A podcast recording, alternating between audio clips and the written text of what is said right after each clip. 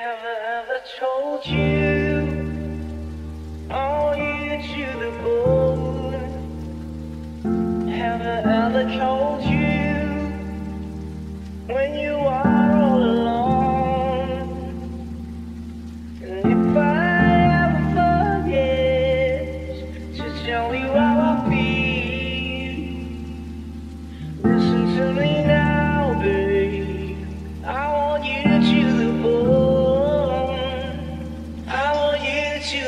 Oke kembali lagi bersama saya di suara saya lama nggak podcast Ria lagi. Nah di sini kebetulan kita membahas tentang hal-hal baru. Di sini temanya adalah love atau cinta. Oke sudah sekian lama Asa ataupun suara Asa ini tidak berkumandang lagi layaknya podcast-podcast yang lain juga.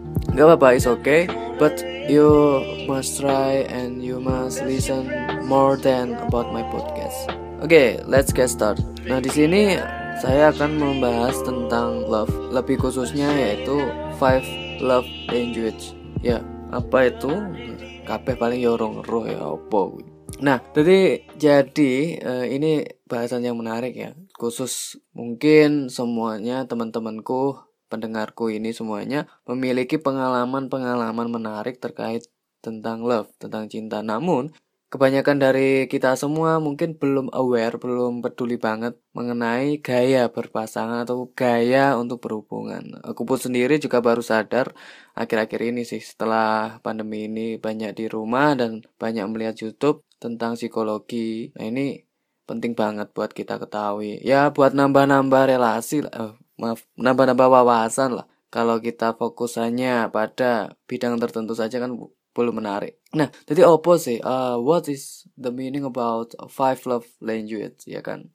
Nah, ini saya dapat referensi ya. Ini nggak abal-abal, nggak cuma pendapat saya saja. Teman-teman juga harus tahu. Dan referensi ini aku dapat dari seorang ilmuwan psikologi yang ternama ya. Mungkin ini teman-temanku yang di jurusan di jurusan psikologi tahu. Yaitu namanya Gary Chapman. Nah, ini psikolog ataupun yang mencetuskan tentang five love language atau lima bahasa cinta. Nah, jadi di positive thinking kan saja bahasa di sini bukan bahasa yang secara harfiah tentang kata-kata, tapi ini ya coba kita dengarkan terlebih dahulu. Nah, sebelum itu ada lima love language, oke. Dan di sini ada tesnya, teman-teman. Jadi kita ada tesnya. Ada tes apakah kamu termasuk ini, termasuk ini, termasuk itu. Nah, termasuk apa? Kita belum tahu.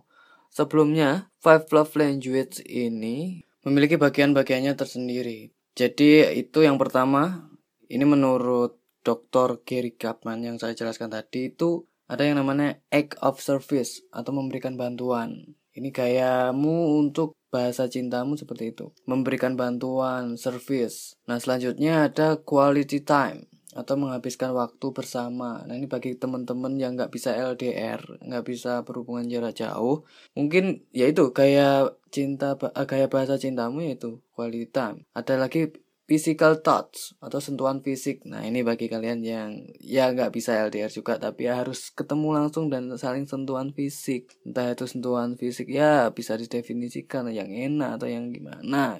Nah, selanjutnya ada receiving gift atau memberi hadiah. Jadi bagi kalian yang sering ataupun suka memberikan hadiah kepada pasangan, mungkin memang itu gaya ataupun bahasa cinta yang kalian apa yang berjirikaskan menduduhkan apa ya? Menampilkan diri anda. Nah yang terakhir itu ada yang word of affirmation atau menerima pujian atau kata-kata positif. Jadi ya seneng ataupun senang mendapatkan pujian senang mendapatkan sanjungan. Misalnya ya eh kamu cantik di hari ini. Nah kamu seneng akan hal itu. Berarti ya kayak bahasa cintamu seperti itu. Nah apa sih maksud dan tujuannya saya membahas ini itu tadi agar teman-teman ataupun aku pun sendiri tahu dan bisa mengerti mengenal dirinya sendiri ataupun mengenal pasangan yang akan kita jadikan pasangan ataupun kalian yang sudah punya pasangan.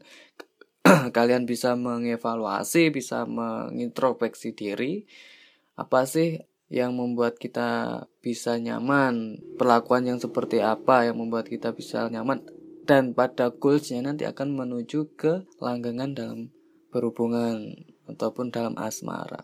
Oke, nah di sini aku menggunakan fivelovelanguage.com. Nah, di sini kita akan melakukan tes ya. Nah, di sini ada tesnya. Apakah kalian itu termasuk yang act of service ataupun yang quality time ataupun yang tadi saya sebutkan. Dan jadi tes ini berguna untuk itu. Jadi kalian bisa cek itu ya. Oke, selanjutnya eh, aku akan akan mencoba tes. Aku itu termasuk yang seperti apa ya?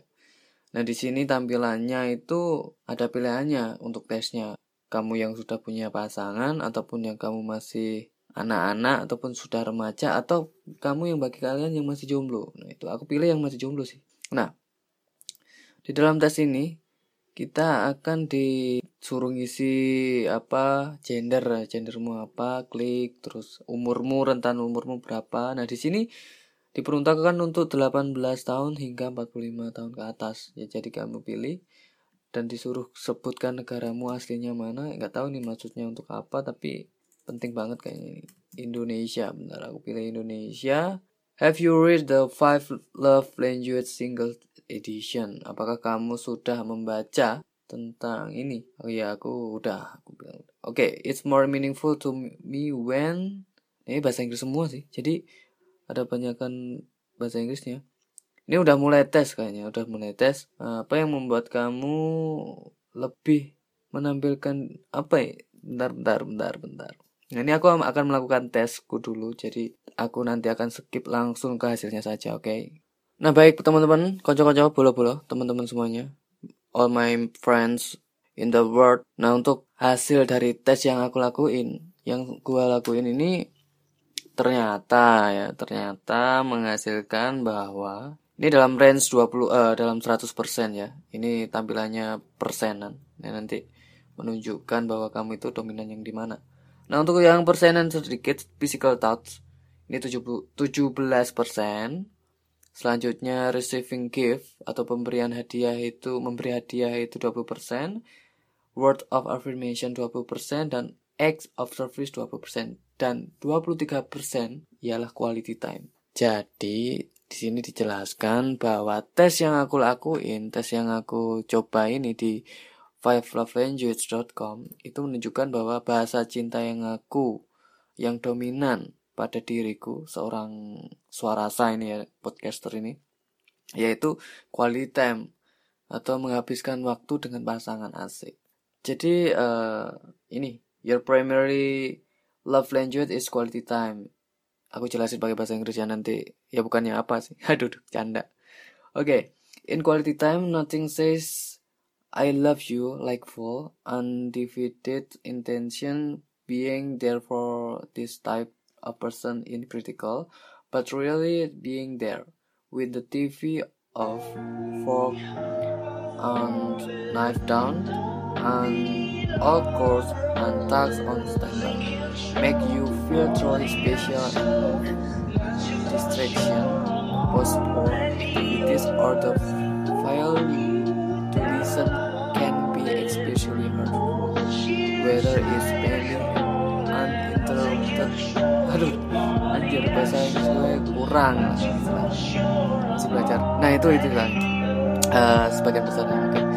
Jadi dijelaskan bahwa kalau menurutku ini 80 persen, uh, 70 persen cocok emang kalau menurutku sebuah hubungan itu yang paling penting adalah quality jadi kalau misalnya kita ketemu entah itu waktunya berapa lama tapi itu kita bertemu dengan pasangan itu harus digunakan waktu yang digunakan itu harus berkualitas jadi nggak ada yang terbuang sia-sia.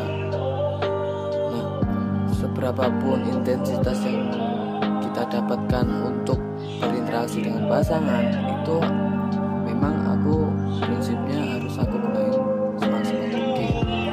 Karena ya ya itu sih maksudnya sesuai lah walaupun sekarang ini masih belum ya belum ada pasangan saya nanti misalnya nanti suatu saat ya itu aku lebih mengutamain quality time.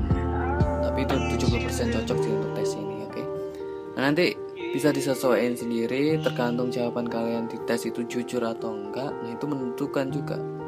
Jadi aku saranin kalian coba ini ya five love language. Jadi kalian bisa tahu bahasa cinta yang mendarah daging di hati kalian. Kalau aku tadi coba quality time yang paling tinggi.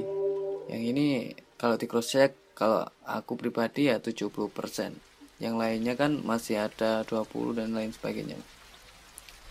Nah itu tadi quality time. Jadi uh, penting nggak sih kita mengetahui bahasa cinta?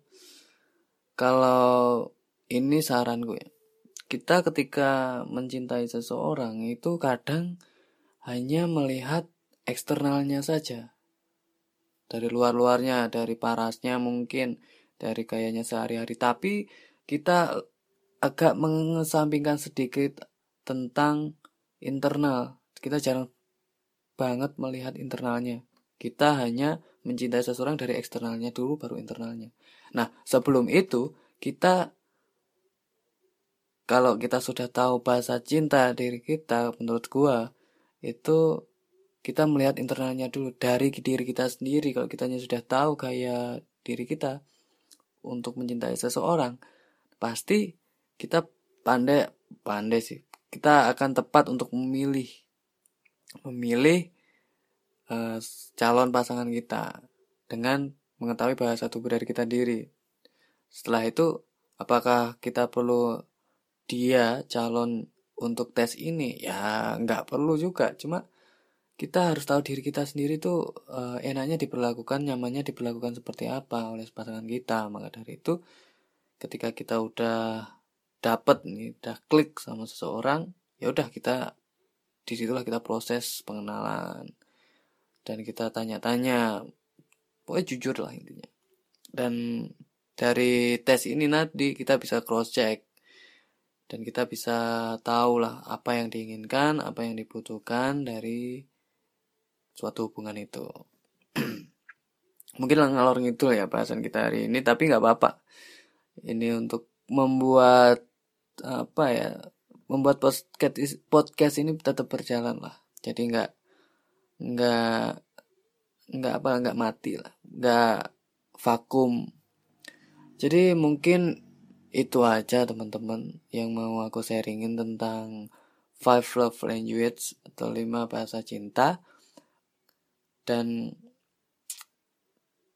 semuanya itu apa ya dibuat enjoy enjoy supaya ke depannya kita nggak kebanyakan beban. Kita bisa lepas kita bisa free bisa menyikapinya dengan santuy dan tanpa beban ya kita tahu kan kadang orang itu datang membawa masalah bukan membawa solusi nah untuk conclusion untuk apa untuk kesimpulannya hari ini kenalilah bahasa cintamu untuk memperbaiki ataupun untuk menciptakan suatu hubungan yang baik.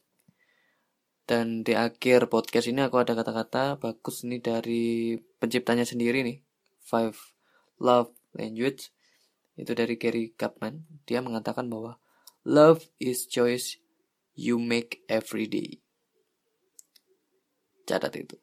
Oke, okay, thank you. Sampai jumpa di podcast Suarasa berikutnya. See you.